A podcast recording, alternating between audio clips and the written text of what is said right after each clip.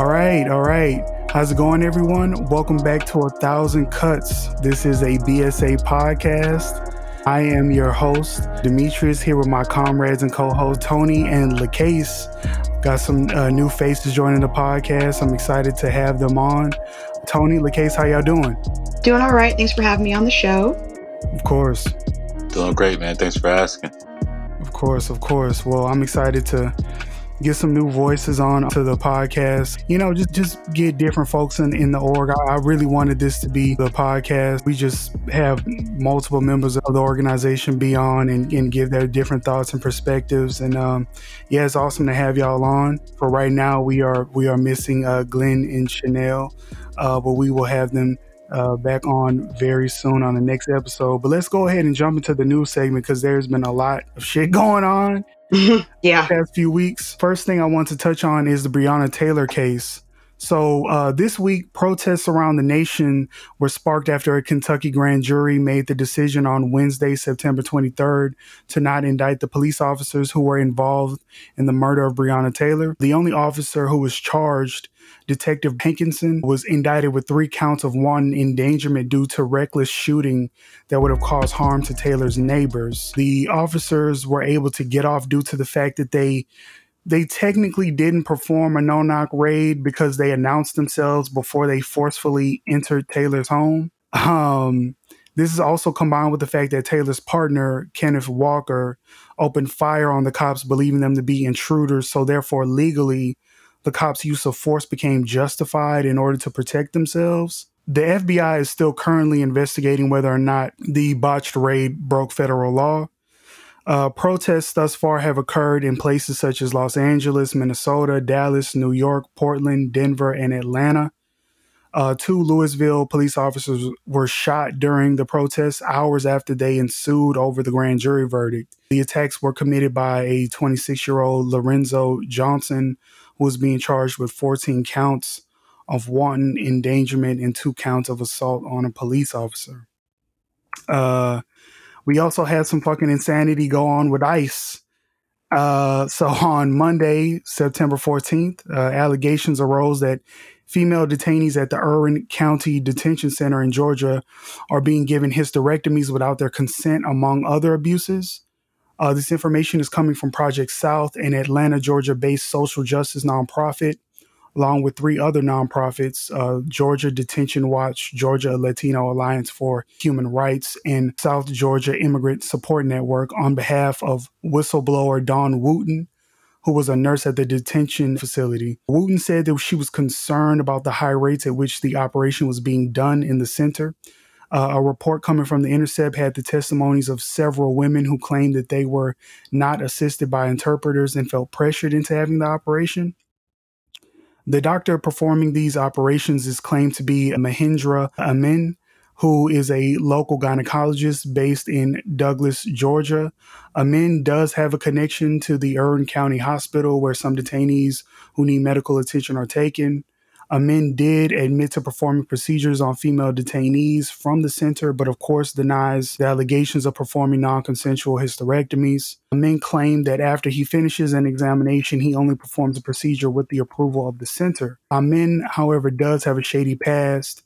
Uh, the article from the from the Intercept reports that quote Amin was previously taken to court for making false Medicaid claims um, in a case filed against him, other doctors, and Irwin County Hospital in the U.S. Uh, District Court for the Middle District of Georgia, the government alleged that the hospital was billing Medicaid for obstetric ultrasounds, even though they weren't necessary. The case was dismissed as part of a settlement in which the hospital paid more than a half a million dollars to the government, but did not admit any liability. The government, as part of the settlement, did not admit, did not admit that its own claims were unfounded. End quote. Paige Wynn, the CEO of Irwin County Hospital, made similar claims that all the procedures that take place there do so with prior consent given. Um, now to on to you know two news topics that I that that are a, a, a, bit a bit more lighthearted for me uh, and and a bit funnier. So you have the FinCEN files. Uh, so Uh, journalists at BuzzFeed were able to obtain over uh, 22,000 documents that reveal that major banking institutions have been laundering dirty money from corrupt politicians, various oligarchs around the world, narco terrorists and drug cartels, high level scam artists, and many more. This information comes from the Financial Crimes Enforcement Network, which is an agency of the uh, Treasury Department that is charged with fighting money laundering and corrupt financing of all kinds. Uh, they gather they gather data on S, uh, SARs, suspicious activity reports, and make them available to U.S. law enforcement and other nations' financial intelligence organizations. Uh, the files contain over 2,100 reports. There are over 10,000 subjects of the reports. The reports span over 170 nations and territories. There are over 90 financial institutions that file reports that are contained in the documents, and the 10 most common banks that are filed are Deutsche Bank, Bank of New York Mellon, Standard Chartered, JP Morgan Chase, Barclays, uh, HSBC, Bank of China, Bank of America, Wells Fargo, and Citibank. Banks are required to file SRAs whenever a transaction appears to have illicit characteristics, such as payments between companies that have no known business relationship. The government, of course, does not crack down on these institutions who engage in money laundering. Rather, they are given deferred prosecution agreements, which are sweetheart deals that involve issuing fines but no arrest for these crimes. Uh, the article at BuzzFeed's BuzzFeed reports that, quote, suspicious payments flow around the world into countless industries, from international sports to Hollywood entertainment to luxury real estate to Nobu sushi restaurants. They filter into companies that make familiar items from people's lives, uh, from the gas in their car to the granola in their cereal bowl. The FinCEN files expose an underlying truth of the modern era. The networks through which dirty money traverse the world have become vital arteries of the global economy. They enable a shadow financial system so wide ranging and so unchecked that it has become inextricable from the so called legitimate economy. Banks with household names have helped to make it so. End quote. Now, I want to go to one of my favorite parts of the article here. Okay. Quote, HSBC's Hong Kong branch allowed WCM 777, a Ponzi scheme, to move more than 15 million even as the business was being barred from operating in three states. Okay. authorities authorities say the scam stole over 80 million from investors, mainly Latino and Asian immigrants, and the company's owner used the looted funds to get this to buy two golf courses, a 7,000 square foot mansion, and a 39 29.8 carat diamond and mining rights in Sierra Leone. Yeah. yeah. I, oh my gosh. The mining rights in Sierra, in Sierra Leone, that's just the fucking, that's just the fucking mm-hmm. cherry, man. Cherry. That, I was gonna say cherry on top. Like, just add that in there. Just, really seal the deal. amazing. Yeah. Uh, uh, so it's revealing. Yeah. Mm-hmm. Yeah, it, it, it is. It is. Ca- capitalism is literally is literally just fucking organized crime, uh, basically. Oh my gosh! Point. Yeah. Yeah. The article later reveals that, quote, FinCEN received more than 2 million SRAs last year. That number has nearly doubled over the past decade as financial institutions have faced mounting pressure to file, and the volume of international transactions has grown. Over the same period, FinCEN staff has shrunk more than 10%. Sources there say most SRAs are never even read, let alone acted upon. Meanwhile, experts say some banks treat SARs as a kind of get out of jail free card, filing alerts about a huge array of transactions without actually moving to halt them. In some cases, banks file numerous reports on the same clients detailing their suspected crimes over the course of years while continuing to welcome their business. End quote. Um, so it goes on to say, quote, despite the bank's sweeping powers to investigate account holders, the FinCEN files investigation reveals that major financial institutions often fail to perform the most basic checks on their customers, such as verifying where a business is located when someone opens a new account. The lapses allow criminal groups to hide behind shell corporations, registered with no identifying details about their ownership and slide the proceeds of their crimes into, into the global financial system. In many cases, banks appear to have no idea whatsoever whose money they are moving. when investors for HSBC's American operations asked their colleagues in Hong Kong for the name of the person who owned Trade Leader, a company that had moved more than half a billion dollars through the bank in less than two years, the answer they got was none available. The company will reportedly emerge as an important hub in the so called Russian laundromat, a sprawling scheme in which wealthy Russians, facilitated by banks, secretly move their money into the West. End quote. So, Mm. yeah.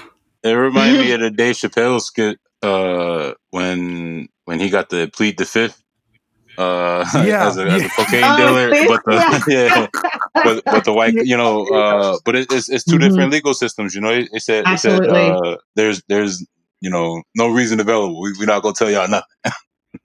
Yeah, it's it's wild, dog. Like like that's some that's some dead ass Scarface shit when he brought the Mhm. money Absolutely. to the bank and to the bank where he called the white dude a wasp and shit. Yeah. Uh, to the bank Mm. And and yeah, to push you to the limit. That's all I could get him here in my head when I was reading this shit. Like, please, y'all, Right. please go and read that article from BuzzFeed. They have multiple articles. They just released a podcast on it. Uh, It's it's it's amazing. Capitalism is just literally fucking organized crime at this point. It's Absolutely. yeah, I got a chance to to run through it, and just just like you're saying, it's it's organized crime, man. It's uh, it's like uh, you know, we we, get we get bombarded, but with you know, uh, law and order, politics, and you know, how do we stop these criminals? And you know, when the when most of the most of the robbery is going on right right under these people's noses, like you said, they they don't know where this money comes from or who you know what it's funding. They just let it go through. They no no checks at all. Um, I feel like they do know though. I feel like yeah, they I was do gonna know say because in the in the article they talk about you know they they have the ability to I mean the, these SARs are them flagging these transactions, so right. they know it's suspicious. All they have to do is flag it, and it's like you know the get out of jail free card. They're going through the motions. I flagged it, so you know we did our due diligence, but they know good and well that no one on the um you know the like the oversight side is actually reading these these documents like the documentation is not being funneled through correctly. So that's what really got me and that's why i see a lot with Yes. capitalism. It's like everyone's going through the motions everyone's you know faking it and letting people off scot-free and you know we're laughing about it because it's just so preposterous that it's been allowed to continue like this. I mean millions and billions of dollars. It's nuts. Yeah, I it's it's it's it's really unbelievable. It's not surprising, but it's wild. You know what I'm saying? Yes. Like it's Yeah. it's it's an, it's insanity. So for the last bit of news, uh, this is just hilarious.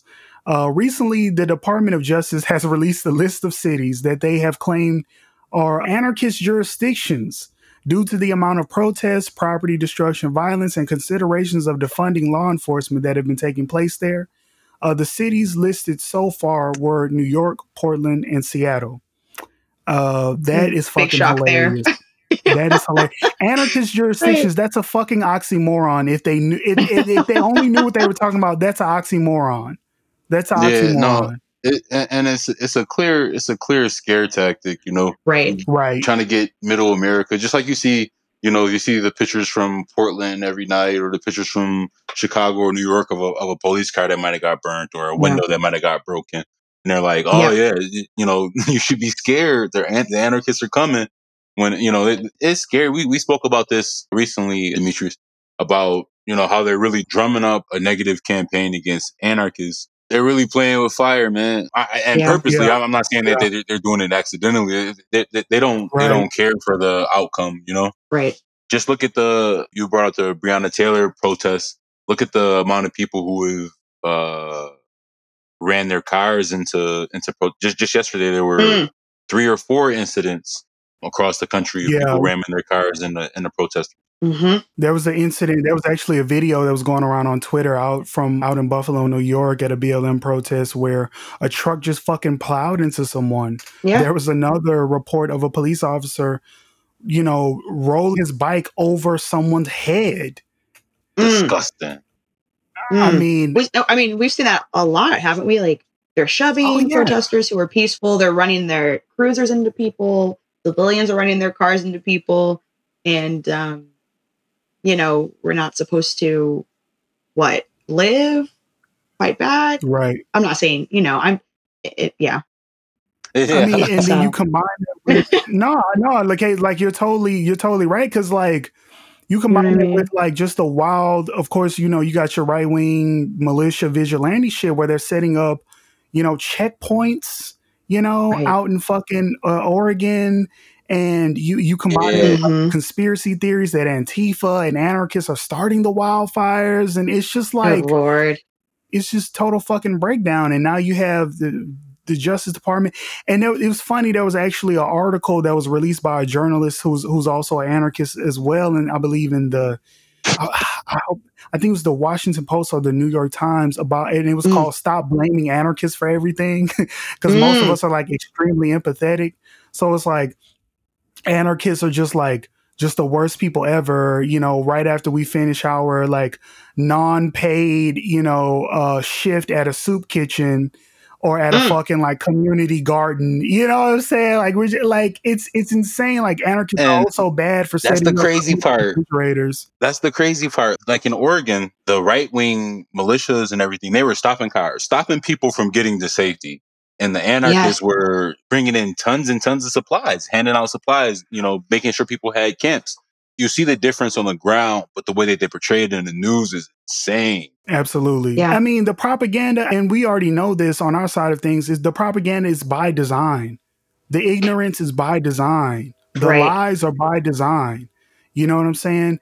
Anarchists is portrayed as bomb throwing mayhem. In reality, if you actually read our history, our theory, our tactics, it, it- we're about fucking mutual aid and like uh, and Right. something that we promote with BSA dual power, creating resilient counter hegemonic institutions that people can rely on on shelter for food for safety you know what i'm saying like it's Right. it's literally the exact opposite i mean it's it's- exactly. it's, wild it's yeah, it is. I mean, capitalism creates a society in which anarchy is literally just taking care of each other. How insane is that?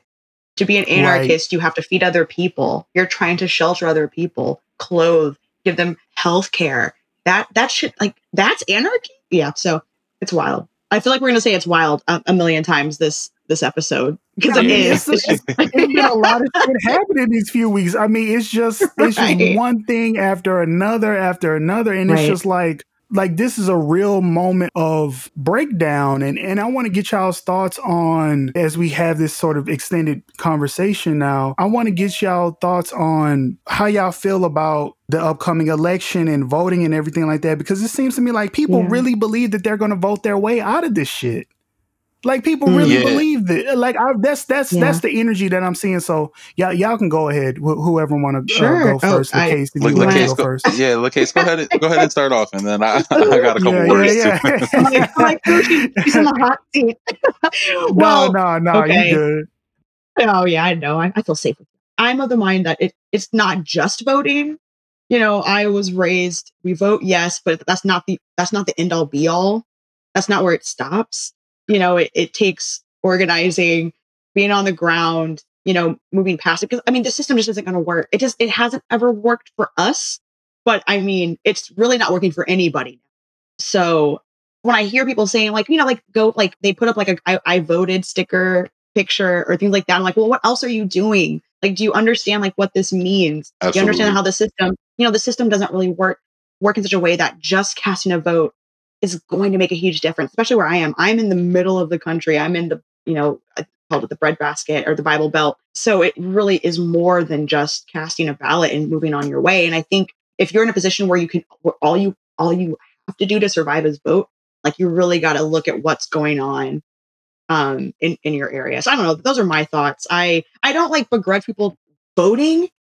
You know, I I'm I'm not one to say like don't vote, but I do know, and as I'm learning more from from you guys and you know our organization, uh, learning more about the next steps. You know, it can't just be that one step. you know. So yeah, go ahead, take it away. You know, No, make me make, make us sound way smarter than I did. no, no, no, no. Um, I, I, I agree with. I think one of the most surefire ways that we can stamp out the fascism that's growing in America rapidly right now is Mhm. by voting Donald Trump out of office with with a, a landslide, with a, a huge majority. But I, I know that's not going to happen. Yeah. Voting him out with a with a huge majority, it would send a clear and uh, you know concise message that you know America doesn't stand for fascism. But you know the vote's going to go. It's going to be within ten points. That mandate from the vote, Joe Biden. I don't think Joe Biden's going to get that. So once Joe Biden's in office, you know, if if he did win, it's not clear what you know. He said it himself. Nothing's going to fundamentally change. Once again, I'm I'm not advocating for anybody to vote or not to vote. I'm saying that along the same lines that you said, uh, the case, and then Demetrius, you mentioned it earlier as well. It has to be dual power. It has to be Yeah. the alternatives. I'm not gonna lie. I've always had a very bleak outlook on the electoral system. Even in high school, when they were, you know, discussing picking parties in at, in your senior year, you're like, you want to be a Democrat, or you want to be a Republican. I was like, I kind of don't want to be either. You know, I, I chose independent. I don't see a lot happening. If Trump wins, it's going to be a, a very fast climb to outright fascism, theocracy, or oligarchy, whatever he has planned. But I don't, I don't see anything being significant, significantly different than, like you said, this society doesn't work for us. This level of Mhm. inequality doesn't work for us, and he's he's not going to do anything to change those things. It's an interesting time in history. I, I, I don't, I don't agree like with the people who who say, you know, go vote, you know, j- just vote. Like uh, Nancy Pelosi, you know, she was asked about what can we do if Trump stays in office, and her answer was useless pitter patter. And then that's what she said. She told she said the best thing you can do is go vote. And and it's like you you got to have an answer more than that. Uh, the system can't be that fragile. Of course, it is that fragile, but you know that that that's what the everyday person has to be thinking when when someone says voting is going to significantly change their life. Right. Yeah. Yeah. Yeah, yeah, yeah. I'm in I'm in the same boat in my early life in terms of you as well, Tony. Like I've always had like a very bleak and like pessimistic outlook on like Mm. just ele- electoral politics and just representative democracy in general. Like it was it's always just been an idea like this idea that we you you elect these people to present and work for your interests and you have to trust them to do that. Ever since, even before I even had like a good political philosophy or like worldview, that whole idea to me is just fucking insane. Like, like it's just it Mhm. was just an absurd idea. Like people can always lie. People almost always have ulterior motives for all sorts of things. Power corrupts all the time and absolutely, you know what I'm saying? Like I've never had trust in this sort of system. And so it just it just boils my blood every time people just keep peddling voting over and over again. And and what bothers me is just like I mean, I there's this there's really energy of like of course, you know, people, of course, want to get Trump out. People do want to think about harm reduction, right? But harm reduction in at this point in time is a fantasy. You're not going to get harm reduction from a fucking, you know, sundowning segregationist and a cop. Mm. That's what Biden and Kamala Mm. Harris are.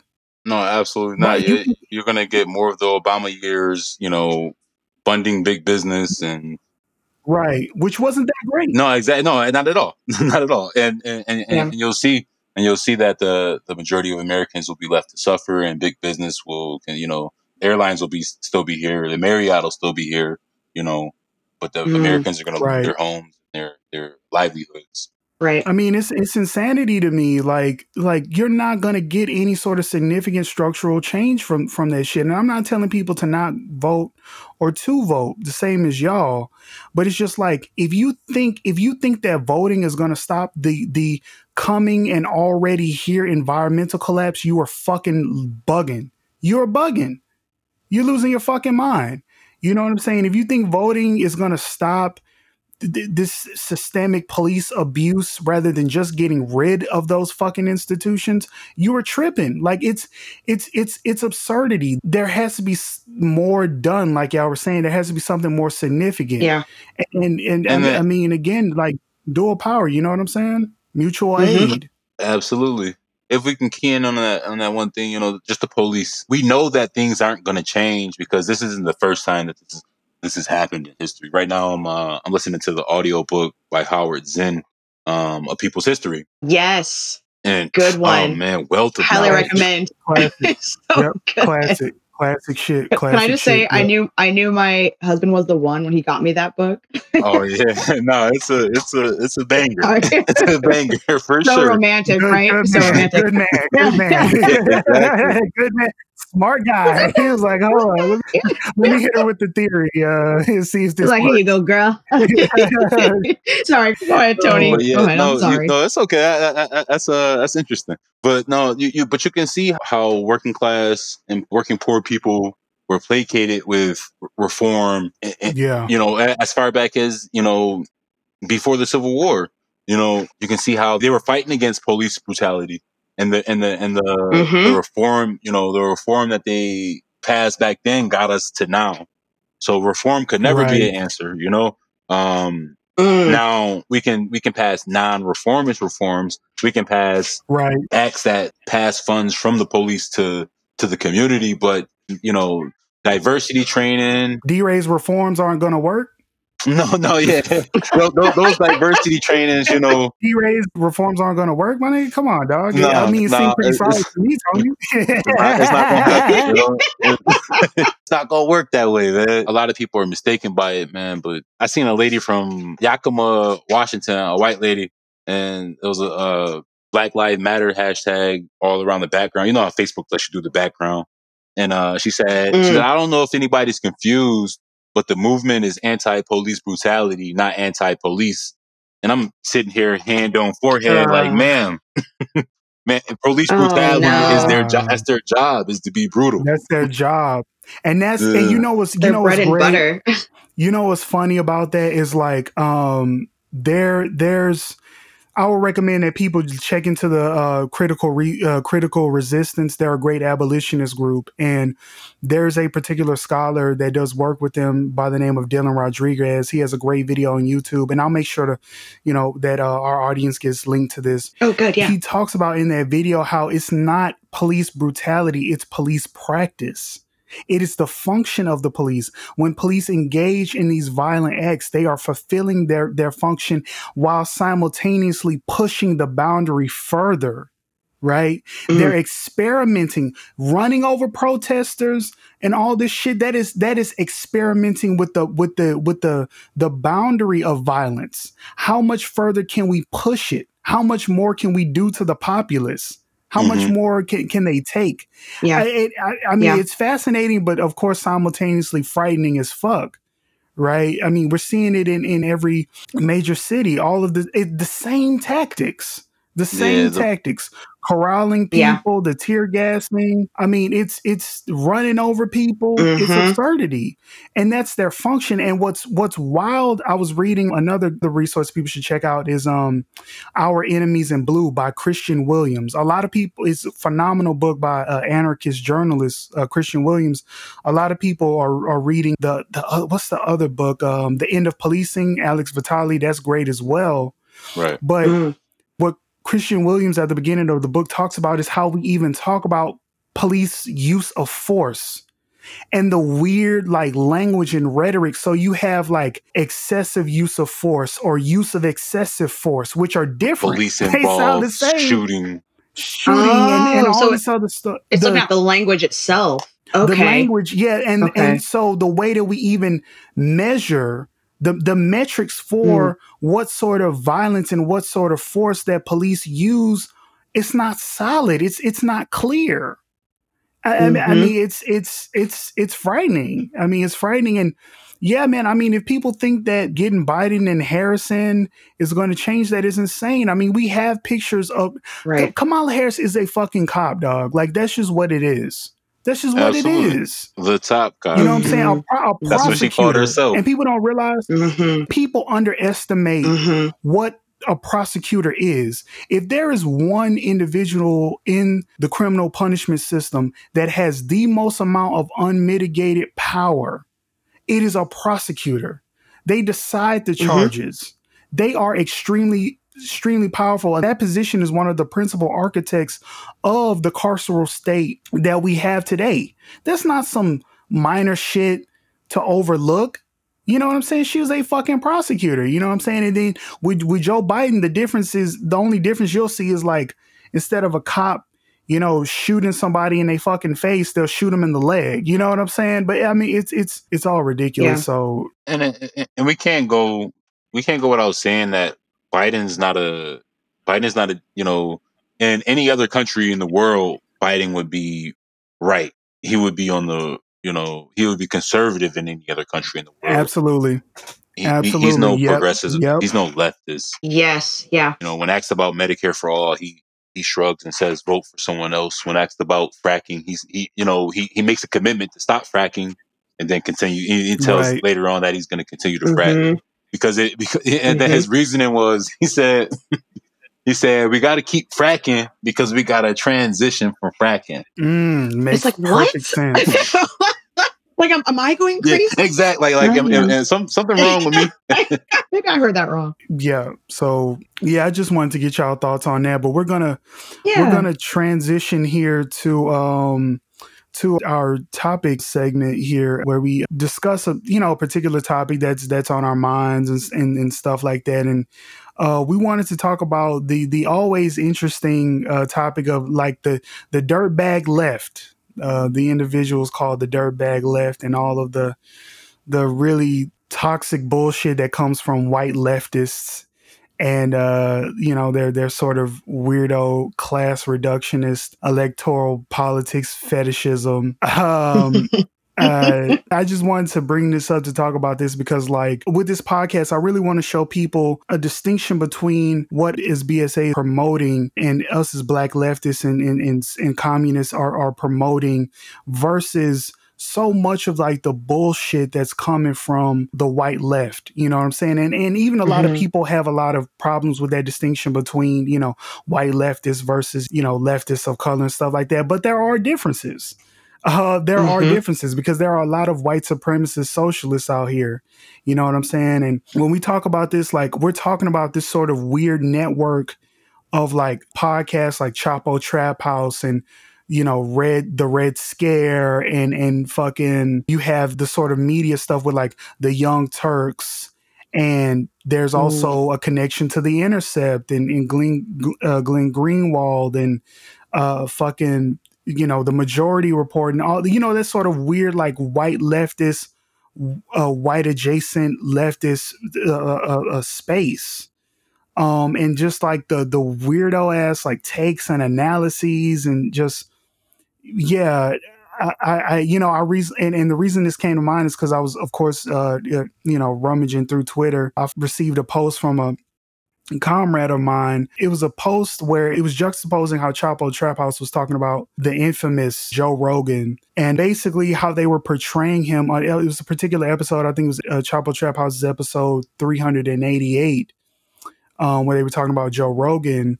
And they were basically making it seem like he's just a total clown and a total buffoon with no, who's not pushing any sort of real line um, with his podcast, which is total nonsense. Joe Rogan, in, in, in the post, it goes to talk about how Joe Rogan cites like libertarians like Peter Schiff, who was a total fucking clown, nut job, fucking Peter Schiff, and how Joe Rogan is essentially is like has anti-labor stances, you know, that he believes in freedom to work, you know, that that that conservative bullshit position. And also in that post, it was talking about, you know, I think it was a recent video I believe, from Glenn Greenwald. Glenn Greenwald kind of has like a podcast that he does for the Intercept and stuff like that, where I think the name of the episode is like what, what, yeah, what explains the elite contempt for Joe Rogan, which is a to- that that framing is total fucking garbage.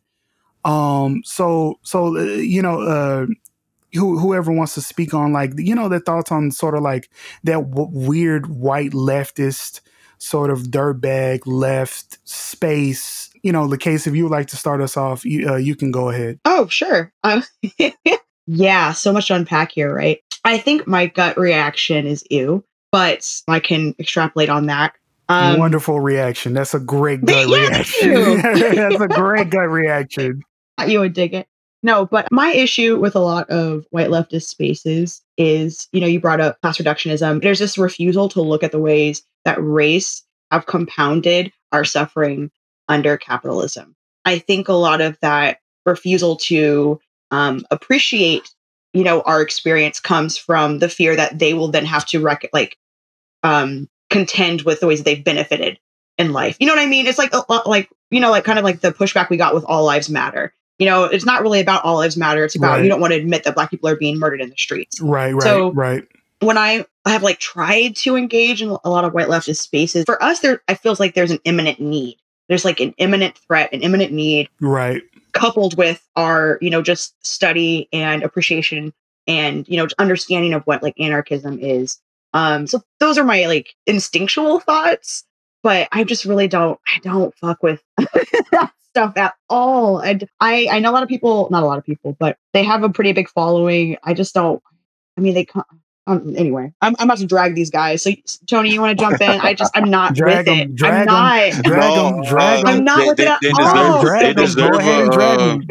Get they deserve get a, him. thorough, Don't a like thorough it. dragon though. Um, it's it's a it's an intersection of white privilege and you know Yeah. access to knowledge and the birth of the the social media influencer. You know, the Right. archetypical white podcaster or you know from the depths of the internet hell you have the the white troll who's willing to say anything at any time or you know i do drug you know that, that edgy you know it, it- it's a it's an intersection of all that stuff and disgusting in its nature. It's um you know case brought up white lives matter and how it feels the same and and it does because they can say when people say white lives matter they say okay we get it you know black lives matter but white lives matter too you know same thing with Mhm. same thing with race reductionists. They say, you know, yeah, race play, plays a part in it, but it's mostly class. If we fix class, then everything else will go away.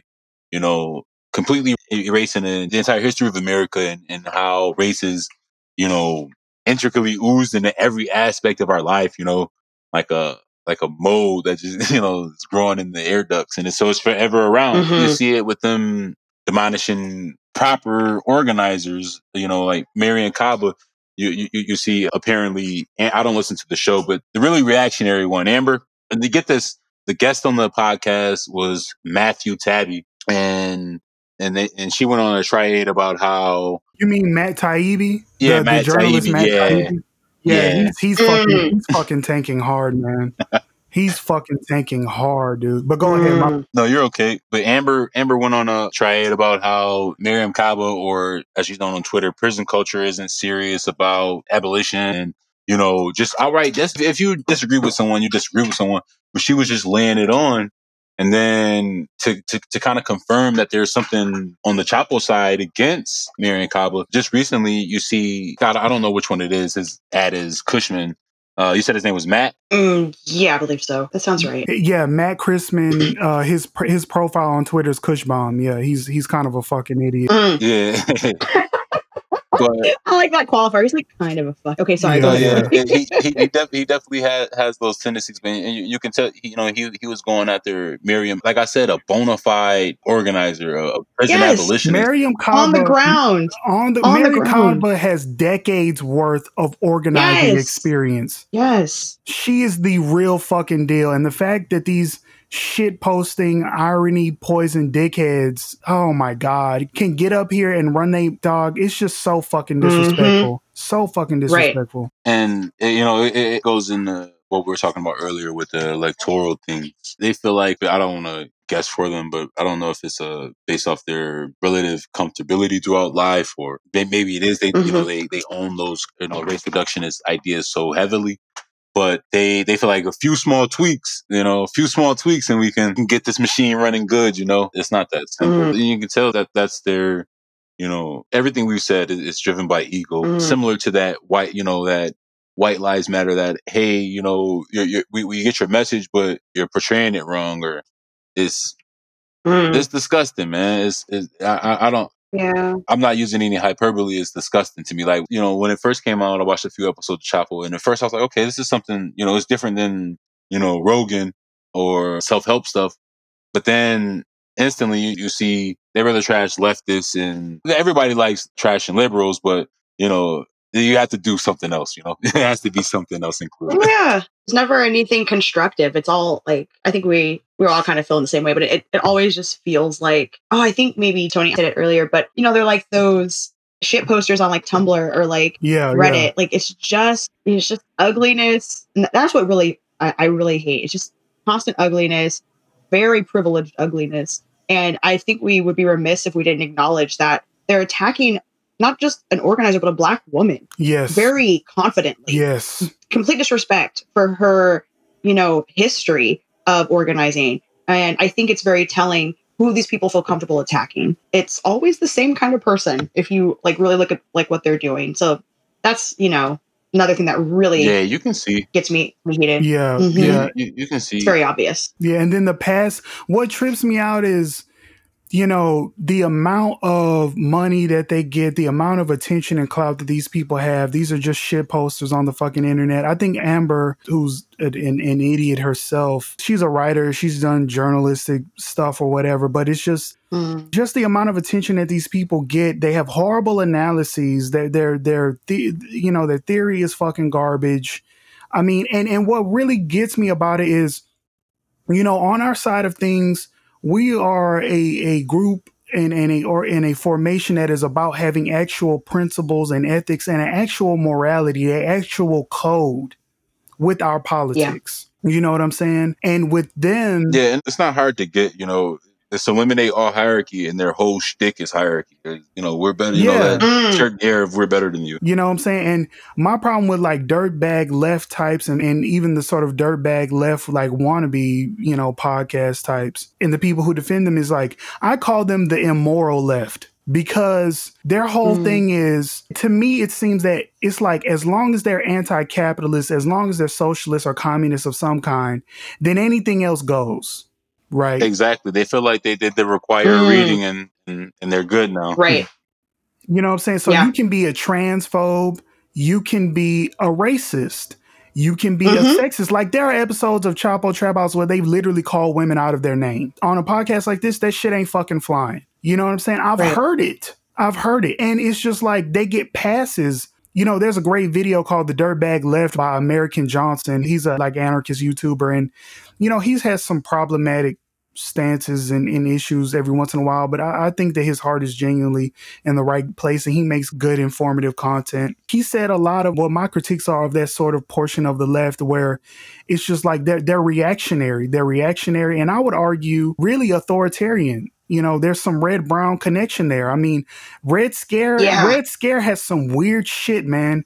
Red Scare has some really weird shit. You have Steve Bannon on your Steve Bannon. Yes. on your podcast, you go on to one of the to the onto one of the the Weinstein brothers podcast, the Dark Horse Mhm. Dark Horse podcast. You know, the Weinstein brothers are part of the you know the intellectual douche web or whatever the whatever the fuck they're called. That Bari Weiss bullshit. It's weird shit, man. It's it's weird Yeah. shit. You know, you have even the people that they platform like. I don't like the fact that, you know, Adolph Reed is making the rounds on all of these podcasts. I have a big fucking problem with uh. Adolph Reed's garbage ass class reductionist analyses. It's fucking garbage. It's fucking garbage. That nigga, that nigga is the Thomas Sowell of the white left. That's what he is. You know what I'm talking about, right? Whenever you get into an argument with some sort of right winger or conservative about economics, you should read Thomas Sowell, economics. Bruh, Mhm. shut up. That shit is fucking Stop. libertarian garbage. It's the exact same shit with Adolph Reed. He's making the rounds on fucking Jacobin shit. He was on Useful Idiots, uh, you know, Katie Halper and, and uh, Matt Taibbi's podcast. And when they always bring him out, it's almost always white leftists or white adjacent leftists. These fucking Yeah.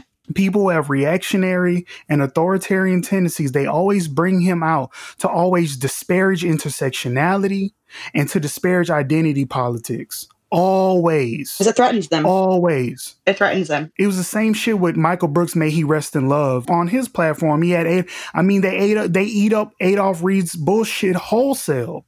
You know what I'm saying? And they disparage anarchists without understanding any lick of anarchist history or theory. I mean, go. You can go look up Matt Christman's dumbass takes on anarchism. I mean, it's it's mm. fucking ridiculous. You know what I'm saying? And that's my problem. Is there's no real morality there. It's just like they want to make these excuses for the working class and shit like this. Like, oh well, you know, working class people aren't into all of these like leftist subcultures and checking privilege and and all this other stuff. And it's like, well, so we should just let them be and just try to find, you know, the soft entry points. And I understand that to a certain degree because not because because most people are not communists, they're not socialists, they're not they don't have a very nuanced understanding of identity and identity politics. I understand that. But a lot of the bigotry and the ignorance that comes out of working class culture is by design. It's cultural hegemony. It's shit that those at the top of our hierarchy want you to believe. Yeah. And they disseminate it through the education system, through media. And because if we assemble ourselves that way, Yeah. if we assemble ourselves that way, it makes us easier to control. It's it's not me against the capitalists. It's me against the capitalists. You know, just from the, the white leftist point, it's me against the capitalists, and then me against the people who you know who are moving up the wrong. You know, they might take my spot. Like you said, they're afraid of. Yeah. it's ridiculous, man. Like, and then when we try to talk about, you know, uh, protecting and defending trans life, right? The lives of trans Mhm. people, trans folk. It's just like, uh, oh, well, you know, the excuses that are really made for people who are transphobes. You know what I'm saying? Like, like for example, when, you know, Bernie Sanders went on to, you know, Joe Rogan's podcast and there was that big blow up about that shit. And like people were defending, you know, Sanders being on Rogan's podcast because Rogan has the biggest platform and da da da da da. These issues of justice, you know what I'm saying? Like, yeah, Cornel West was on there. That was a great episode. But those, but those issues of justice run counter to what is on Rogan's platform. Rogan is a staunch fucking transphobe and gender essentialist. That's the motherfucking truth. That's the Yeah. truth. He just had this this bullshit sexologist or whatever whatever the fuck she is, Debra Soh, who wrote a this garbage book about gender. She's a fucking gender essentialist and and a, and a transphobe, a fucking turf. Like it's it's ridiculous, man. And, and it's the same shit. Red Scare, you know, I don't know if LaCase if you wanted to speak on some of your issues with like the Red Scare or whatnot, but like they're fucking turfs. You know what I'm saying? Mhm. they platform nut jobs like Camille Paglia, and it's just like, dog, like what the fuck is going on? Like, I don't, I don't know if you want to speak on that. Oh, I mean, you really covered it. I just they're turfs. I mean, and when we say turf, I mean that's a sneeze away from. I mean, turfs are already ramping up to start attacking like lesbian. They're like really like a step away from everything else that's horrible. So I don't know why people are afraid to combat that. Like you said, they platform horrible people. They push a lot of like ugly patriarchal body image issues on it, it's just oh god i i'm like getting sweaty thinking about it but It's really that bad. I didn't even know that. I didn't Yes. know Oh my gosh. Wow. Yes. They are uh, talking to people like calling people fat and ugly. And think about the worst girl you knew in high school. And there's two of them on stage. That's what it is. You know, and they've read like, I don't know, some Kant. I I, I that's the best way to describe it. And it's so harmful. Yeah, That's, That's that's what really frustrates me is we're trying to minimize harm right. with you know with what the BSA is. Yes, we talk a lot about a lot of theories, you know, theories that I'm still learning, but we talk about things that I guess you could consider highbrow.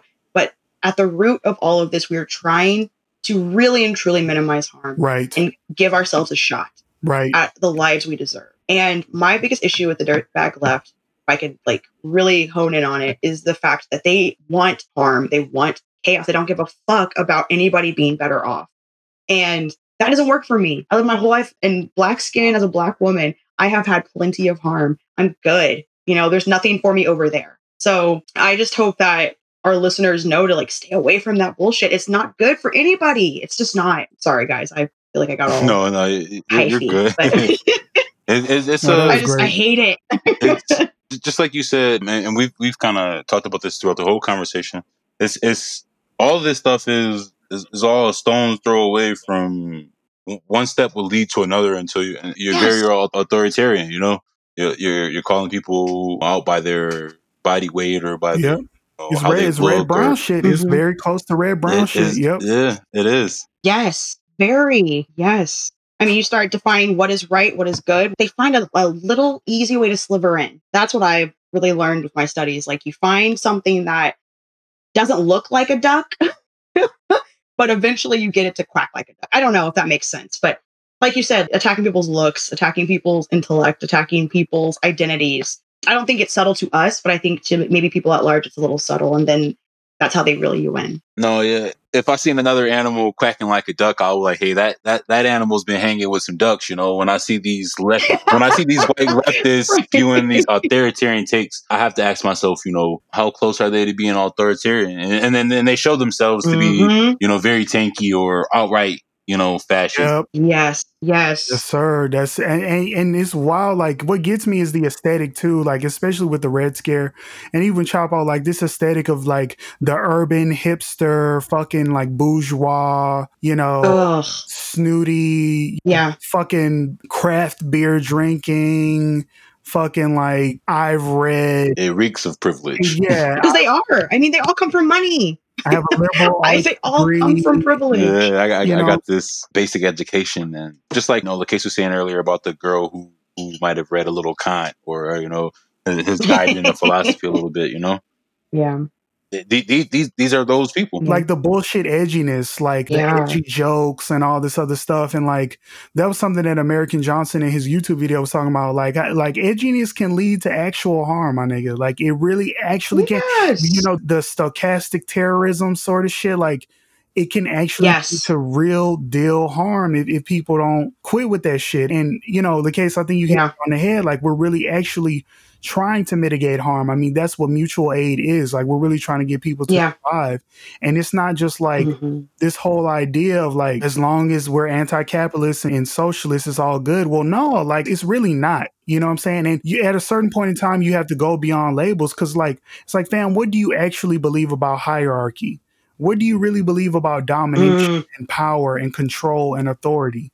Because the reality of the situation is like a lot of people don't want to be free. They don't really want to promote freedom from others. They just want to dominate. Yes. Yes. 100%. And if if they can dominate on the left and they and they can try and dominate leftist ideas, then then, then, Mhm. then they'll be happy with that. You know what I'm saying? And people feel like Yeah. it's entertaining with all the little jokes and shit like that. But it's just like, dog, like, nah, there, there's a deeper shit to it than that, fam. Like, that whole network is promoting fucked up shit. They're lying about anarchism. Like, it's just, it's just fucking frustrating that bullshit like Yeah. that can get so much clout, you know, whereas us on the black left, like, we got to struggle and hustle for all this shit. And they get all it, you know, they getting all of this money from fucking Patreon. They have Yeah, all these we resources, Oh all my these gosh, yeah.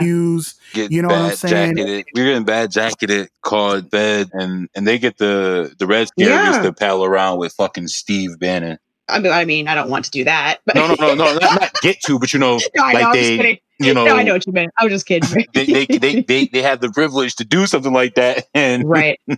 Right. They don't have to worry about like literally having someone out their door dragging them off. Absolutely. Like we we want fucking like to stop food deserts. That's all we want. We want people to have food. Oh Yeah. gosh, white privilege is crazy, isn't it? You can see the distinction because we're coming from a place of survival. They coming from a place of real like affluence and privilege, and you can see the distinction is in the analysis. You know what I'm saying? And you know, bef- Yeah. before we close this segment out and go to you know the final segment of Black Joy, I just want to let the audience know like a great essay written by Lorenzo Kom'boa Ervin, great Black anarchist autonomous.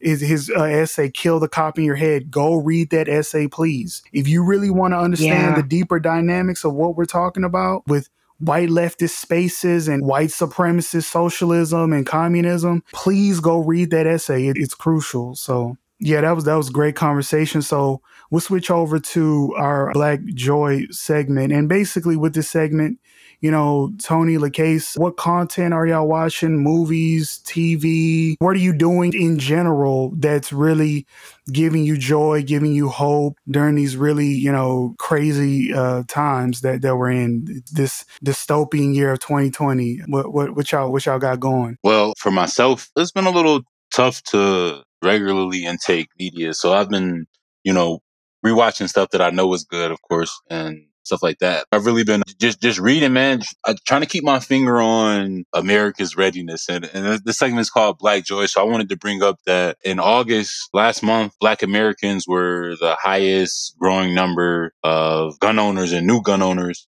in, in America. And it lets me know that, you know, people are paying attention. People are, you know, aware of Yeah. their clear and present danger. Mostly just been playing video games with my son though, man. Uh, trying to, you know, we, we've been kind of trapped in the house for the last eight months. So trying to keep as much entertainment around us as possible. That's great. That's awesome. Hey man, gaming gaming's always good. Um, LaCase, what about you? Yeah, I've been doing some collaborating with some friends, trying to like make art, spend time outside safely, not in a group, always with a mask. But yeah, I've been trying to, you know, read things that I like, not just reading to understand theory, but reading different comic books and fantasy by black authors. And yeah, I, I, am glad that you have this segment where we can like really think about what we're doing to take care of ourselves. Because I'm realizing lately what's bringing me joy is just having rest. yeah. I think we take for granted how important it is to just like shut down, power down, and sleep or nap or veg out. So I've been trying to do that too. Right. It, it really has been helping me to disconnect and sit with myself for a little. So that's what I've been doing.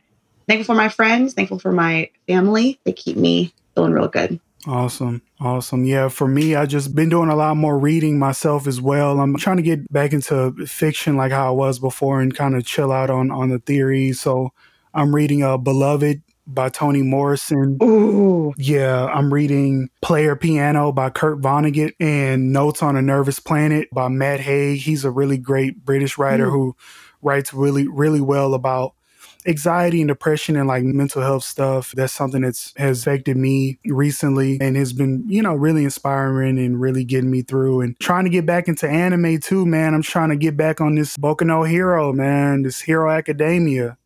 Um, yes. Yeah. I just started My Hero Academia. I love it. it. You just started yes. it. That shit my brother, great. my brother was like, "You've got to watch this case." I'm like, "Okay, okay." So we've been watching it. I really like it. I like. I don't remember his name, but the one with the fire and the ice, the red hair and the white hair. Todoroki. Todoroki. I like him a lot. But I like broody characters. Megan Thee Stallion kind of cosplayed as him for a while. I knew I loved her.